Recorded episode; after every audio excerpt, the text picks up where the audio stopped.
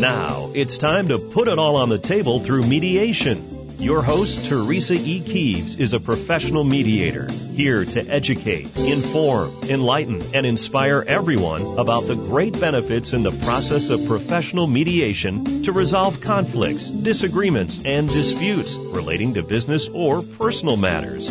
Now, here's your host, Teresa E. Keeves.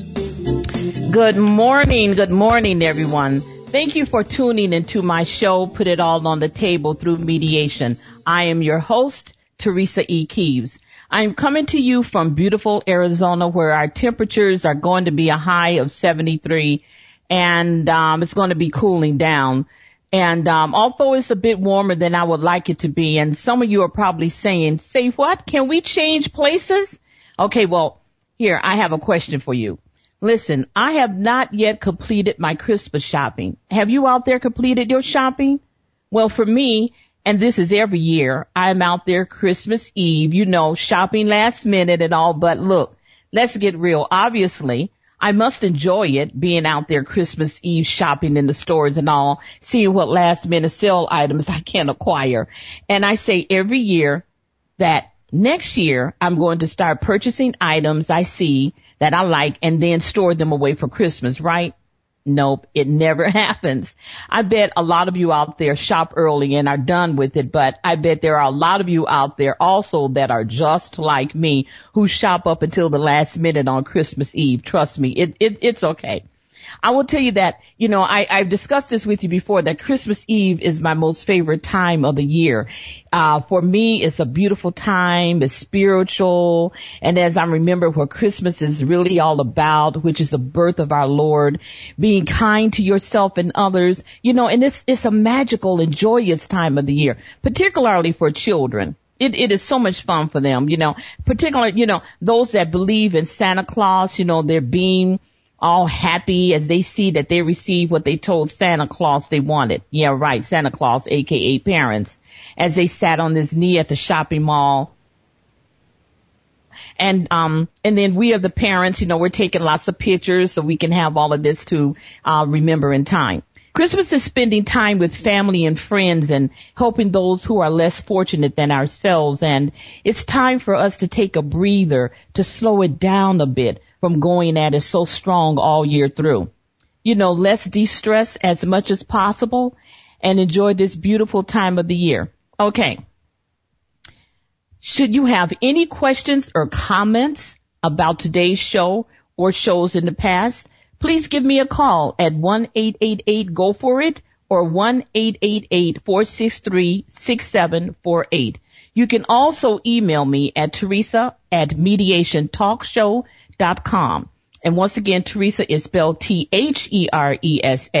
And if you are a member of LinkedIn, you could just put my name up there in the, in the, um, in the little window box and you can contact me there.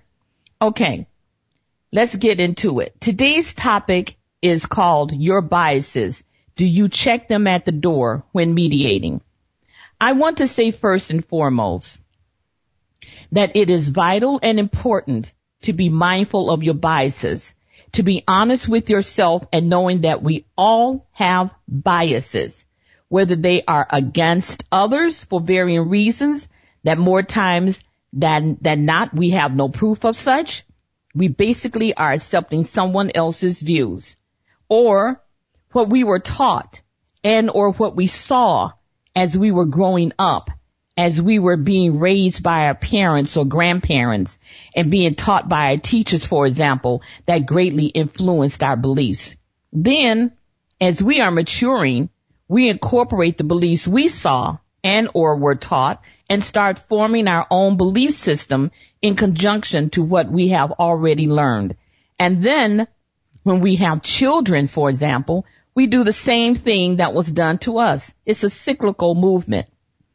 In a 2005 article t- titled Bias in Mediation by Anna Schofield, she states in part that for mediators to maintain an unbiased perspective, especially in the heat of mediation, it is challenging.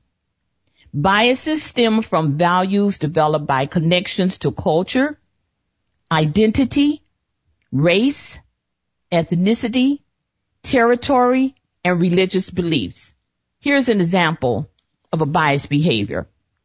I had a tenant landlord mediation in justice court recently where the plaintiff attended with his partner. The plaintiff was transgender.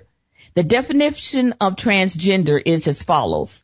Transgender is the state of one's gender identity or gender expression not matching, not matching one's assigned sex. Okay. On the defendant side in attendance were the apartment manager representing the complex owners, their lawyer, and one maintenance personnel. The defendants were there on time for the mediation. As a matter of fact, they were about 15 minutes early, which is fine because as we know, for mediators, we do like for our uh, disputants to arrive early so that, you know, people can relax because particularly those who have never been into a mediation session. Although for me, when I'm mediating personally in my business and or with justice courts, I do not invite them into the room. Not yet. However, there was no sight for the plaintiff, so I waited and waited for the plaintiff. I even called the clerk up front to find out, excuse me, if the plaintiff had checked in, and I did this twice. As this person questioned her peers and reviewed the check-in roster for the plaintiff and defendants, seemingly no one had a clue if he had arrived or not. And I just found that very strange. I personally got up and looked outside of my mediation room and there was no one there to be, you know, because in the justice court, they'll, they'll ask you to sit outside in front of the door. There are chairs and, uh, you know, for you to sit there so the mediator don't have to go and look for you. There was no one there. Excuse me. After the time limit I give for litigants to appear, it ran out. So I started filling out the paperwork and gave copies to the defendants and they exited the room. Listen, not even two minutes later, the plaintiff come rushing into the room with his partner. I asked, may I help you? And the plaintiff gave his name and I said, you were supposed to be here 20 minutes ago. They both said, we were told to sit down the hall. The reason we are rushing into this room is because we recognize the manager and maintenance man. Okay, fast forwarding. I was able to get the defendants back into the court building and actually proceeded with the mediation. Unfortunately, there was no agreement as it was very emotional process for the plaintiff and it was on its way to be assigned to a, you know, hearing and trial date. Here's my question for you. I'm at this court enough to know that the clerks are well aware of what the protocol is for various court procedures. They are well seasoned, let's say. So what was wrong with this scenario? The plaintiff was given wrong information from the beginning. All of my other cases I, I hear at that court previous and on that day were sitting right outside my mediation room. I say training needs to be done for the clerks, sensitivity training and awareness about the individuals that they have to and will be dealing with on a daily basis. I'd like to hear your point of view on this. Give me a call at 1-888-463-6748. Now, I want to get, talk about something else. Tumultuous actions are becoming way too common in our country. Being biased or having prejudice is a hot topic in our news media right now particularly in wake of the continuum of incidents involving young men of color involving police officers. Like the shooting of the young unarmed teenager in Ferguson and recently the man who life was taken in New York as he was being accused of selling loosies. This is what the New Yorkers refer to when one is selling cigarettes not by the carton or package, but where they can be purchased one by one. Listen, it's a low level crime. And as you know, the police officers in both cases were not punished. And this is what has now sparked a protest in a number of major cities in this country. My question is, could bias have played a part in the aforementioned? Checking our biases at the door or keeping them in check as professional mediators, seeking an amicable re- resolution for our disputants is very important. It is something that is extremely important as we are using all of our training, our education and professional know-how to be open-minded throughout the mediation process, no matter what. We as professional mediators are there to assist individuals out of their disputes, their disagreements, their conflicts with an attitude of neutrality, care, interest, and open-mindedness that is to be maintained at all times on top of professionalism and decorum regardless of who we are mediating. So I go back to my question. What do you do? What do you do with your biases as you are hearing a mediation? To help answer this question, I'm going to bring on my guest, Reginald Cedric Campbell. I am excited about this guest. I'm so excited. And here is why. Check out this gentleman's credentials. Okay, here we go. Are you ready? Hold on. He is a supervisor and administrator for Abraxas and GEO group in Illinois. He has a BA in mass communications and liberal arts. He is certified as a mental health professional. He is certified in child welfare caseworker. He is certified in trauma therapy. He is certified in DSM4 diagnostic statistical manual. He has 10 years of experience in dealing with the beginning, middle, and ending stages of HIV AIDS. He has 20 years of psychological caseworker. He's 20 years in juvenile court experience and he's 20 years in client substance abuse issues. He is a member of the American Counseling Association and the Psychological Association. In May of 2015, he will have completed his master's in clinical mental health. And all I can say is you go with yourself. And one other fabulous thing about my guest, he is my brother. Thank you, Reginald, for being on my show. It's greatly appreciated. Hey, I'm glad to be here. You know, as you were reading all of that, I'm like, who's she talking about? That must be a really awesome guy. That she- oh my. Oh my gosh. Can you turn your head around before you get to Indiana? Listen, how, how are you this morning? I'm great. I, I, I'm fantastic. Now, I just want to say one thing first. You were talking about um, uh, the weather. I'll, I'll be more than happy to change uh, the weather from here in Chicago with what you have there. It's like 27 degrees here. I'll be more than happy to switch with you. Oh, okay. All right. Well, you're you're going to be migrating here soon, so you know you'll be able to to experience the the, the weather here in the desert. Okay. Absolutely. Let's let's Yo, absolutely. Okay, let's let's get to it because we have uh, quite a bit uh, that we're going to be discussing. Okay. Okay. All right. I have a question for you before we delve mm-hmm. into the actual topic, and that is, I would like for you to give a brief explanation of about what your job entails at Abraxas and GEO Group for our for our listeners. Uh, my position, I'm a supervisor and an administrator. Um, Abraxas deals with clients um, in the beginning of substance abuse. We deal with adolescents. We deal with um, adults.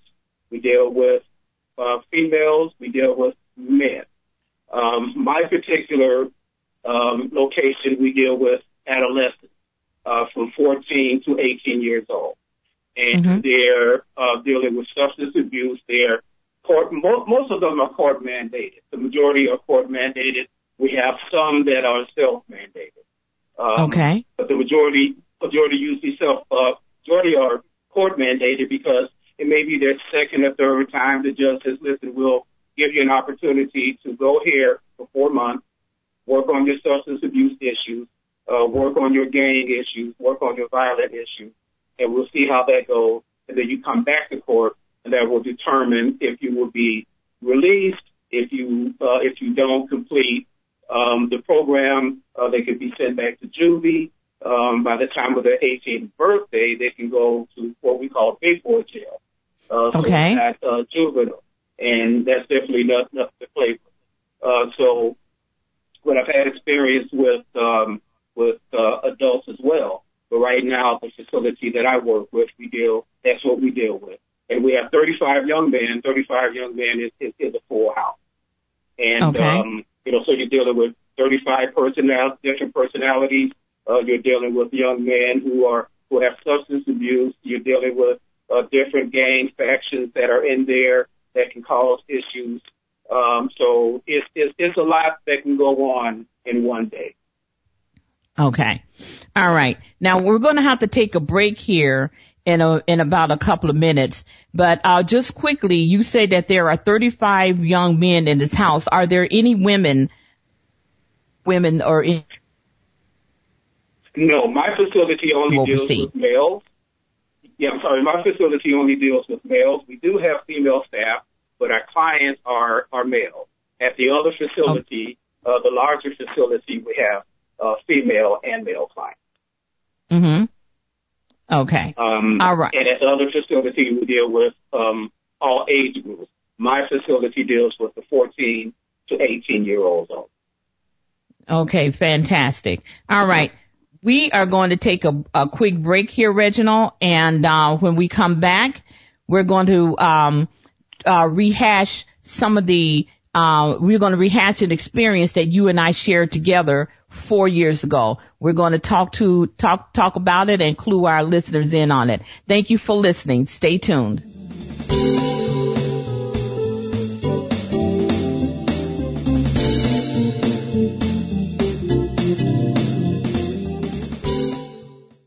Do you have disagreements with your landlord regarding your home or apartment that you are renting? Or have you fallen behind in your HOA payments and you cannot reason with the HOA Association for resolution of your issues?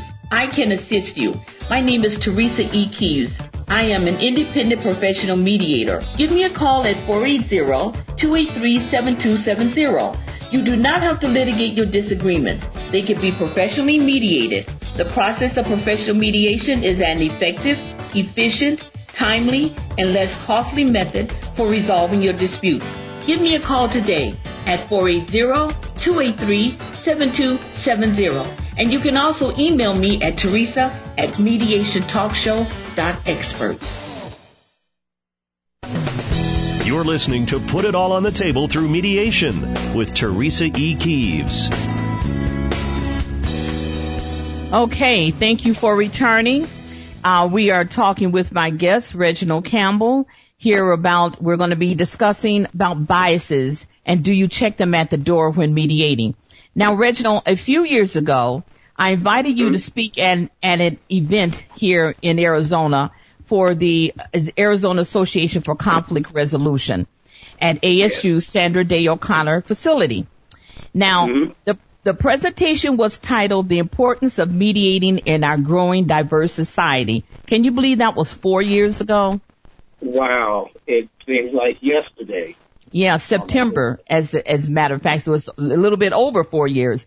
But okay, Uh. anyway, during during this mediation, we talked about the subject biases and the need to be sure to check yourself, to check your biases at the door, particularly when you are dealing with your clients.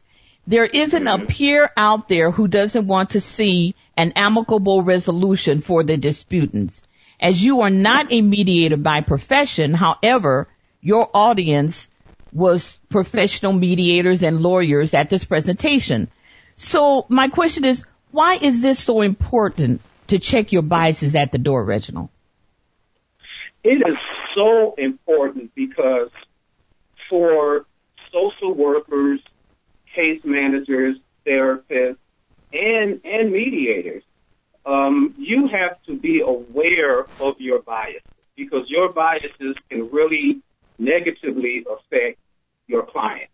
Uh, the ACA, the American um, Counseling Association Code of Ethics states that uh, case managers, social workers, therapists, um, our job is not to harm, but to uh, work for the well-being of our client.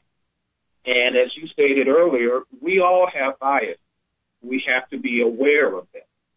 And if we don't take those biases at the door, if we're aware that we have a bias and we continue to work with that client, we can do a lot of harm, more harm than good, by working with that client. Mm-hmm. Absolutely.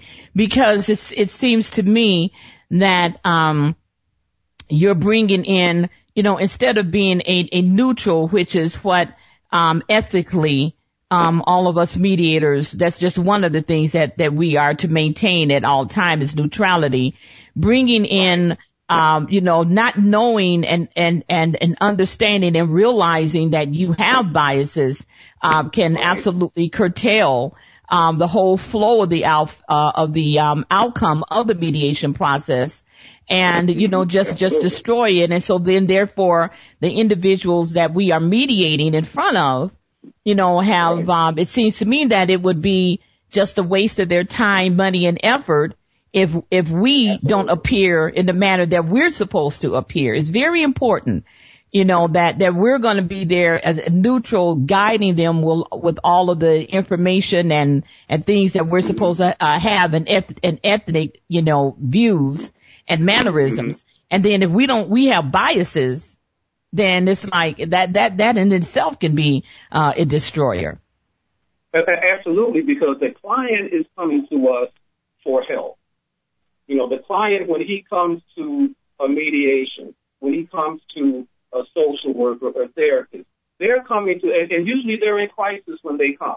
Most of them don't come because they uh, have a splinter in their finger. Normally there is some kind of crisis. And we can do so much damage by not being aware of those of those biases, and the client is expecting us to work with them. The mm-hmm. appropriate thing for um, a therapist or case manager to do, if you cannot work with the client, you are to make an appropriate referral for the ACA uh, code of ethics as well. So you can make mm-hmm. a referral to another, um, a, you can make it to a colleague, you can make mm-hmm. it to another agency, um, mm-hmm. You know, you can make it to uh, another teacher, or whatever. But you should make that referral because, as you said, you're, you're wasting precious time because that client is coming to you in crisis. Mm-hmm. And a lot of times they don't have a lot of time. And if uh, the insurance is paying, usually the insurance may, the managed care may pay for uh, five, six, seven, or eight, or ten sessions. So mm-hmm. there's not a lot of time to work with. So you got exactly. to slow running. So you exactly. waste time in one session, um, um, and, and that client is paying for that session, and insurance is paying for that session. Well, that's a lot of work and, and a lot of time that's being wasted. Absolutely, and it's also our credibility that is on the line for all of us who are seriously, um, you know, wanting this to be, you know, our livelihood, and we seriously want the word to get out of, you know, how we can resolve individuals dispute. And in your case, right. um, you know, being a, a, a, mental health professional that, that, you know, you can do the job at hand. You can, you know, hit the ground running and, and deal with what has been put on the table for you, so to right. speak. Okay. Right. Absolutely. Absolutely. You know, let me tell you one uh, about, about one incident. Um, uh, well, well, I'll, well, let me tell you one personal bias that I have. One personal bias um, is gang activity, especially mm-hmm. with everything that's going in Chicago. I know around the country and everything, everybody's hearing about what the violence and the shooting that that's happening in Chicago. And and and I've worked with gang members for over 20 years. I do have a personal bias against gang members, and I let them know. I let them know when when I'm working with them that I have a personal bias against their activity. Not against them, but their activity. Now, mm-hmm. if I can't work with that particular client, I will refer them to someone else.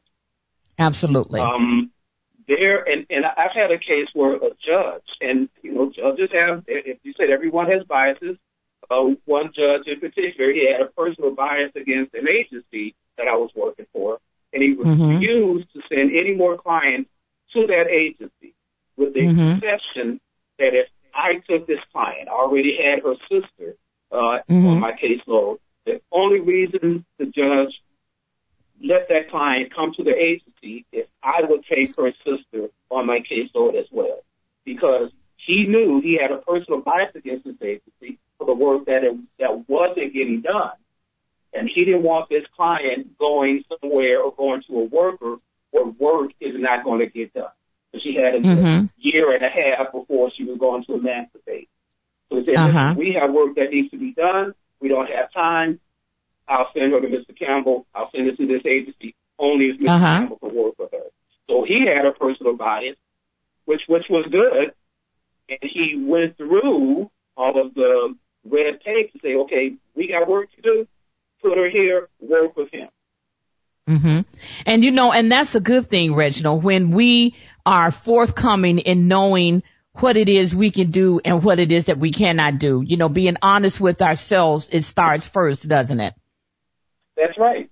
That's right. And it doesn't mean that, uh, you know, we can't be everything to everyone. We all Exactly. have our personal skills, and it's okay to say, you know what, I can't handle this case, or it's okay to get um, um, some help from from a supervisor, having uh, a good mentor, because I have a, a, a mentor, and, and when I run into issues, I can always call him. I, you know, I talk about Bob. You hear me talk Mhm. about Bob all the time, and uh, he's my mentor. And if I have an issue, I can always call him, and I can, you know, throw this issue to him. Say, Bob, what do you think about this? How do you think I can handle this situation? You know, hmm so Mhm. it's having that that that person that you can bounce things off of as, as well. Exactly.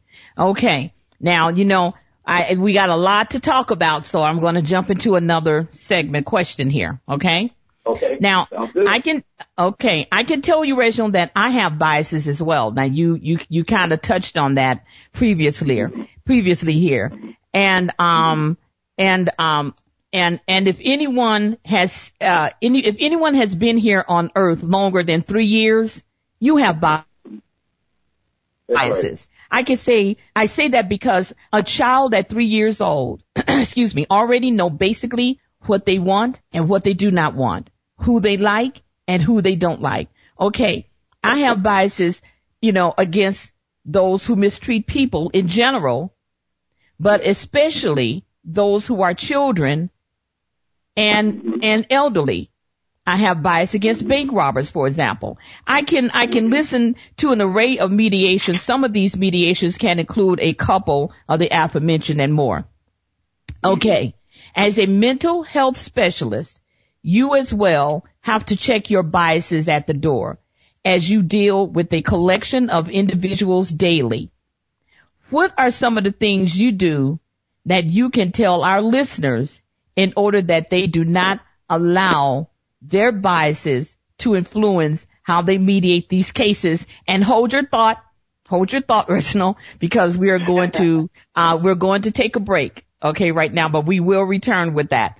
Come back to us, listeners. This is really good.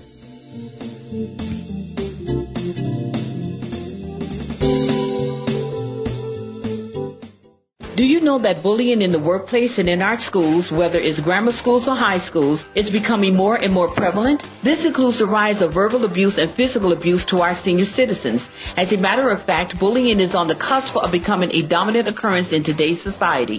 For example, CareerBuilder.com survey of 2012 noted that about 50% of all workplace bullying goes unreported, and NBC News reported that the bullying statistics for seniors in the year 2013 is on the rise in America. And the statistics for bullying related incidences in our schools, well, unfortunately, it is on the rise. And if you find yourself being bullied in school or in the workplace and you need someone to find resolve for your differences with professionalism, fairness, impartiality, and given a platform to be heard, give me a call, professional mediator Teresa E. Keeves at 480-283-7270 or email me at teresa at mediationtalkshow.expert.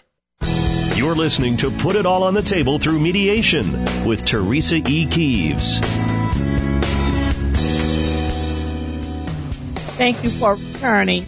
Excuse me. Now, I would like to remind our listeners that if you have a question or comment for me or my guest Reginald Campbell, please call in at 1-888-463-6748 or email me at teresa at mediationtalkshow.expert. Now, before we took our break, I uh, did pose a question to Reginald, and that was, what are some of the things you do that you can tell our listeners in order that they do not allow their biases to influence how they mediate their cases? You know, I had, excuse me, I had a colleague who taught me something one time. He said, you know, Reg, sometimes when I get a new case, I won't read the file first before I meet the client. He said, I'll meet the client, but I won't read the file first. I said, why is that? He said, so I won't have any bias.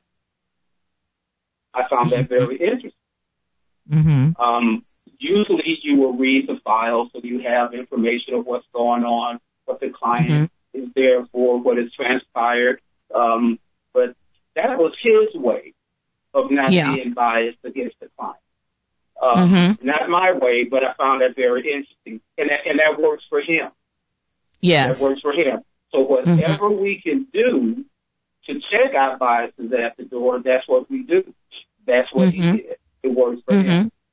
Yeah, it worked for him. So I guess from his viewpoint, this way he won't have to worry about, um, let's say sullying, sullying uh, the, the, the waters. He won't, um, have made any preconceived judgment, um, against those that he's going to be talking with in, in mediation or, um, in, you know, related to mental health or, or any of those things. Um, yeah. And I, I agree with you. Everyone has their way. And this, this is what I'm saying that you know what I'm saying um, on on the station and what you're saying is that you know we're we're having a discussion and we're we're um um uh, uh, you know educating people and and um and or uh, letting them know how we handle things but everyone right. is to come up with um the the manner in how they handle biases but the the whole commonality in this discussion is mm-hmm. that you must be able to deal with your biases. Okay? Absolutely. Now. Absolutely. Now. Okay. Now. As I am researching for the show, because you know I'm a researcher and I love to read and study and all this, I came across a couple of interesting articles and I want to uh, include them in our discussion. The first one, it was written in 2004 in mediation.com and the title of the article is The Mediator's Role, Tackling Their Illusion of Objectivity and it was written by Elizabeth Moreno. Now she says in part that mediators may argue that because they are not the ultimate decision makers in a mediation, they do not need to be aware or even recognize their own biases. However, mm. in not, in not recognizing their own biases and acknowledging that they are susceptible to biases, they are creating barriers to resolving conflict. They strive to remove barriers in a mediation process, but if they are not cognizant that they have biases and may be creating a barrier, then the mediator will never become a true neutral. Do you agree with this statement? I I do agree with that uh, to to a certain point. But, okay. But I think I have to go back to constantly watching your biases as you. Okay, let me use this as an example. If you, if I have a client and I've been working with them for three or four months, and I don't have any biases at that time, but as we develop a relationship, things can happen during that relationship, things that the client brings back to you for the sessions, well, you can develop bias. For example, mm-hmm. um, if a client is uh, being um, beaten by her, just say her, her, her husband, okay, and, and you see all of the negative things that this husband is doing to the client, and you uh-huh. really don't like that, you can develop a bias towards that person, towards mm-hmm. towards the husband.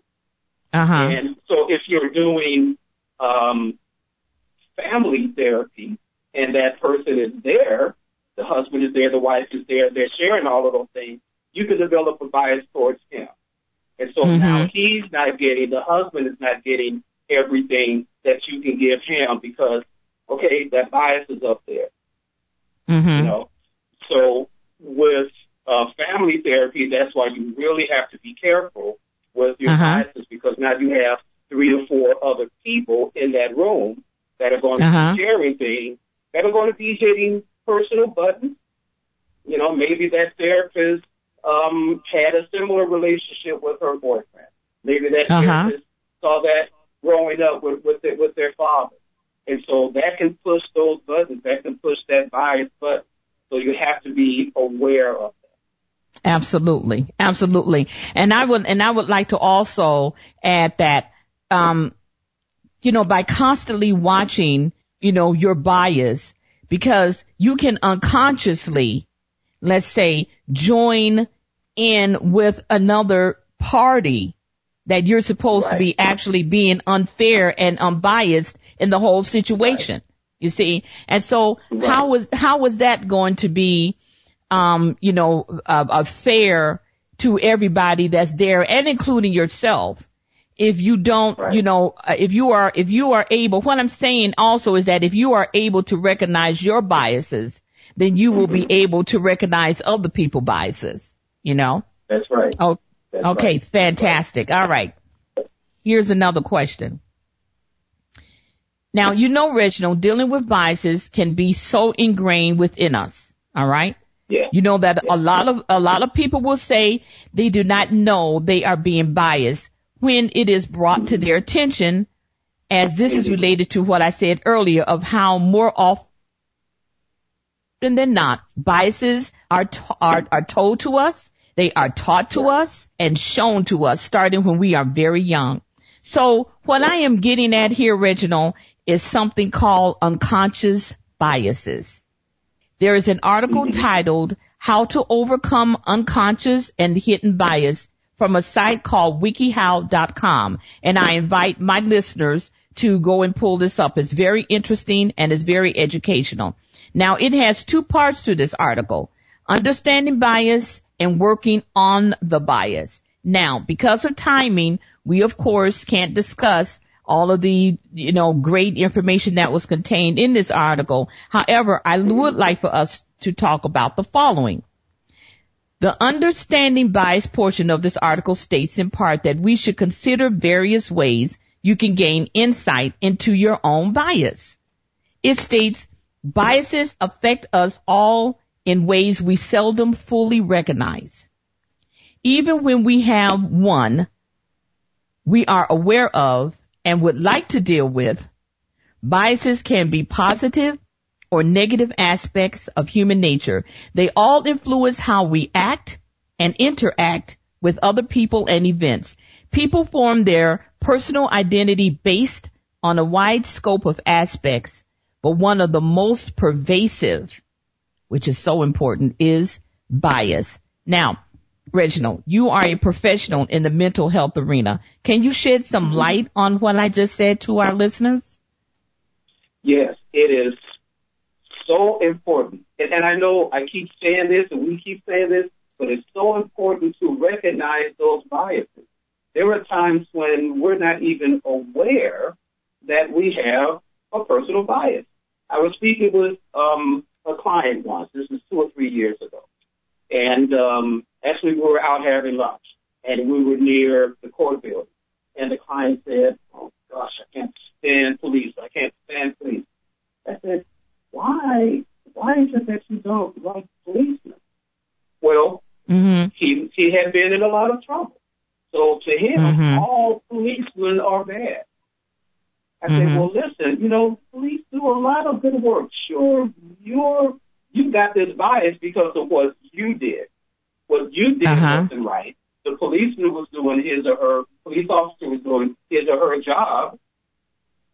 So you have this bias because you're now in the system, and every police officer that you see now you have a bias again. But every police Mhm. officer is not after you. Every police officer doesn't look at you like you're about to do something. So Mhm. actually, this young man became aware that personal bias after we Mhm. talked because um, he said, you know, Mr. Campbell, you're right. It seems like every police officer I see, I get nervous. I get, you know, kind of uptight. I said, yes, yes. So by changing your behavior, by doing more positive things and not having a negative relationship, a negative interaction with the police officer, if you start having some positive interaction with the police officers, you see that every police officer isn't out to get you. Um, another mm-hmm. thing you said about mm-hmm. biases, how they can be uh, positive in our in our personal life. Uh, I've yes. always had a personal bias against um, drugs, cigarettes, alcohol. That, that was my personal bias. Why I didn't indulge in any of those things. And so that personal bias kept me on the right track of not even experimenting. Mm-hmm. You know what? I don't want to do this. This isn't good for me. I, you know, I, I can see the negative effects that smoking uh, can do to people. I can see the negative effects that alcohol do to people. So that personal bias kept me on the right track. Now, when I deal with clients who's working with substance abuse, alcohol abuse, I've got to check my personal bias at the door because mm-hmm. he or she is not me. They're not thinking like me. They haven't had my experience. So That's I right. can't bring my bias of, you know what? I didn't try it. I didn't do it. You should have either. Well, I haven't walked in his or her shoes. And That's right. Meeting is so important to meet the client where they are. So uh-huh. again, I have to check my personal biases when I work with my clients who are dealing with substance. Mm-hmm. Absolutely. And now we have about two minutes before break, but I, you know, but I want to say this is that, um, when, you know, when I started, you know, studying about biases and I was, you know, I really got ingrained in this when I decided to be a professional mediator.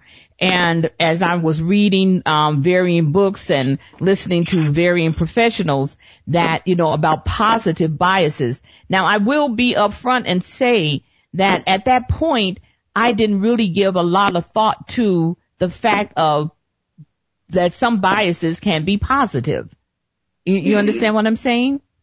Sure. That, that we, right. yeah, that we do have some positive biases. Like we are, you know, I am, I am positively, you know, biased to the fact of continuum education. You know, yeah. um, that could be one. I am positively, positively biased to the fact of making sure I stay healthy and do the right thing all the time. So those things like that can be positive biases. But we, we're gonna, we're gonna, we're gonna take a break right here and then we will be right back with Reginald Campbell. Come back again.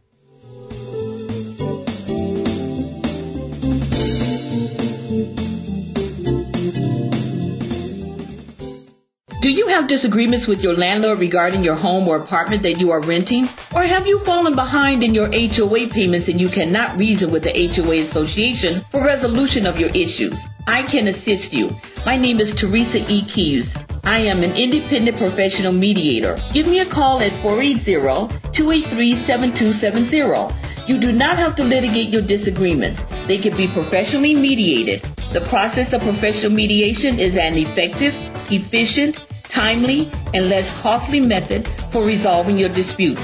Give me a call today at 480-283-7270. And you can also email me at teresa at mediationtalkshow.expert. Welcome back to Put It All on the Table through Mediation. Here again, Teresa E. Keeves. Thank you very much, ladies and gentlemen, for returning. Having a, a very good um, discussion here with my guest, Reginald Cedric Campbell. He um, is a uh, supervisor uh, at Abraxas, at Abraxas rather, GEO group there in, in Illinois, and he is a professional mental health specialist. Now, uh, we're running out of time, but you know I, I have to have one more question that I'm going to ask you, okay? okay. Now, okay. do you think that teaching police officers about sensitivity issues and biases at the minimum of, you know, once a year, okay, will help with what is going on in our, in our country today. You know, there's, um, a lot of talk about, um, you know, a lot of, of, of course, people are, are offering their, their comments and, and concerns and their opinions about what's going on in, in our country today. And as you know, we're baby boomers. We have experienced this already, Right. you know, on a grandiose Right. scale. You know, we were Right. young children when this country was blowing up with, with crazy negativity. We, we, you know, we unfortunately witnessed one of our most profound leaders, President Jack Kennedy, assassinated, uh, Dr. Martin Luther King, um, you know, uh, uh, you know, uh, President Kennedy's brother, uh, being assassinated, uh, Malcolm X. I mean, this has all happened in our lifetime. And the hope Right. was, in which I always has, have hope, which is one of the things that I love about our president. He has hope. I always hope that we as a collective of human beings, you know, would start getting better from that. But it seems that as of late, Mhm. it it started to rear its head again. And as going back to my question, I know I kind of got off there, but going back to my question, um, I know that a lot of people are saying that um, you know police officers need to be you know brought in for um, training on sensitivity issues and bias. Do you think that would um, be help? You know that that would be of any type of help? You know with the situations that's going on now. I, I certainly do, 100%. Just as um, I have to have constant training, you have to have constant training, a police officer should as well, because let's face it, they bring their personal biases from uh, childhood, from adulthood, or whatever. And so that sensitivity training needs to, needs to be there. And by uh, being, uh, say, in a rough area, they've been an officer for five or six, eight or ten years, there's some hardening there. Uh, you know, you can't help but have some combat hardening of, of a lot of things that the officers have seen. And so I think Mhm. that would be a great help uh, to constantly have uh, sensitivity training because everyone that an officer confronts is not a is, is not a criminal. He's not a drug dealer. He's not you know something something negative. Uh, some some of our best kids, unfortunately, um, you know, wear their pants hanging around their around their waist. And so a good kid who's walking home from school, uh, you know, he can be, um, you know, the police officer's bias. Oh, it's right there. You know, he sees this kid. He doesn't have any idea of what this kid is doing, how he is, but his personal Mhm. bias is already, boom, they're there. Is- training is, Mhm. is, is an important part. And, and as we stated all through the program, it's something that needs to be ongoing. We have to check our biases 24-7. It's not one of those things where, okay, you can do it once a year, you can do it once a month. You know, this is something that is constantly that we have to check because we're, we, we have all of these things that, that confronted us on a 24 hour basis. And so it's, it's really important to, uh, to check ourselves.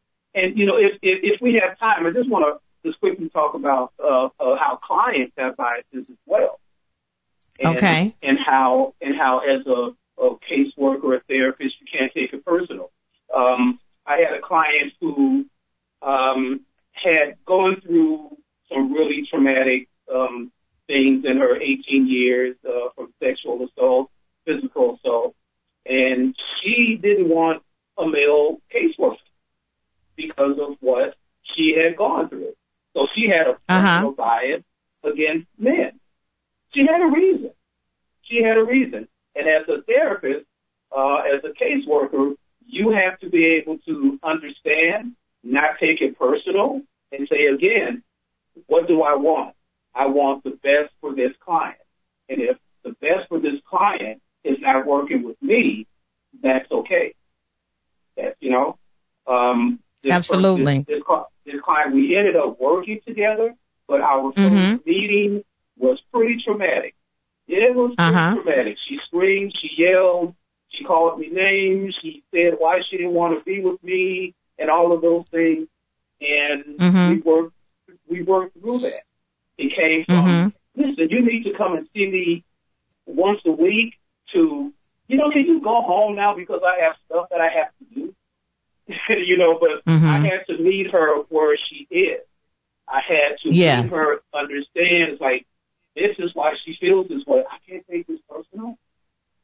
Exactly. I can't take this personal. I have to meet this young lady where she is. So So we're going to run into those personal, uh, to those biases for clients. Uh, when I was doing some therapy earlier this year, uh, in school, uh, three clients wanted male workers. So I was given three cases because of that. They specifically wanted a male worker. A female wanted a male worker. Um, mm-hmm. Then one person wanted a male worker for her son. So you know uh-huh. they have the personal bias where this is this is what they want, and that's okay. Yes. So again, we all have those personal biases. Exactly. And some of them are, you know, some of them are, are more extreme than others, uh, to say the least, but that's a whole nother different program, you know. But, you know, yeah. um, uh, for me, um, I have about five minutes left here, but for me, um, in, you know, in my profession, I absolutely love calling something that's caucus because in this, in this portion of the mediation process, I can talk to individuals and, and deal with them and their personal biases.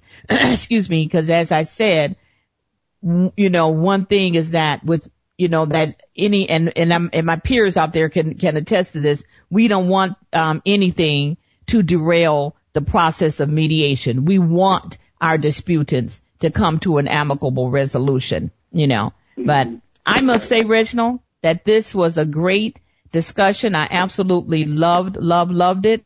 I will have you I. back on my show. I will have you back on my show. Can, I, can I come back? Because there's so much other stuff that we can talk about because there is that close um, a relationship with what you do and what I do. There, there was a lot of differences, but there's that close relationship as well. You know, so oh, like absolutely. That would be great. That would be great. So, Absolutely. Do I have time for one quick, one, one quick Hey, well, thank you, Reginald. I would like to, uh, yeah, thank you for joining me. Uh, uh, uh, nope, you're gonna have to save that for the next time because I got about okay, 3 I'll minutes for real. Okay, because I want to, I want to tell my listeners how to contact you. I want them to be able to get in contact with you if they um, need you for services or they want to talk with you about anything that you said on this program. You can contact Reginald at Reg R-E-G Campbell, just like the soup, 53 at yahoo.com, or you could give him a call at 480-309-7374. I'll repeat that again. Reg Campbell, 53 at yahoo.com, or give him a call at 480-309-7374. Once again, thank you, Reginald, and have a blessed day. You know that the continuum of education and learning is a wonderful thing. I so appreciate my guest, Reginald Campbell. I felt he was very articulate, insightful, and knowledgeable in his comments for my show and for my listeners out there. Wow, discussing biases is a good thing. I hope that you listening out there enjoyed this discussion and gained more insight and knowledge on this subject that I realize can be a sensitive one, but nevertheless, it needs to be discussed particularly with what's happening in our country today. Because I feel that one way of growing and developing my profession is to employ varying things to help me to be the best that I know that I can be, which is to be on point individually and be an open-minded individual, and then it will transfer to my work as a professional mediator. For those who hire me, it is vital for me to keep myself in check not only to tell others to be sure to dot their I's and cross their T's before leaving their home every day, but to make sure it starts with me first and foremost. As I have to say, I'm sorry, as I've said to you on the show before, you cannot give somebody something you don't have. In closing, I would like to say to you to be kind and considerate to yourself and others. And this is Teresa E. Keeves. Thank you for listening and we'll talk next week.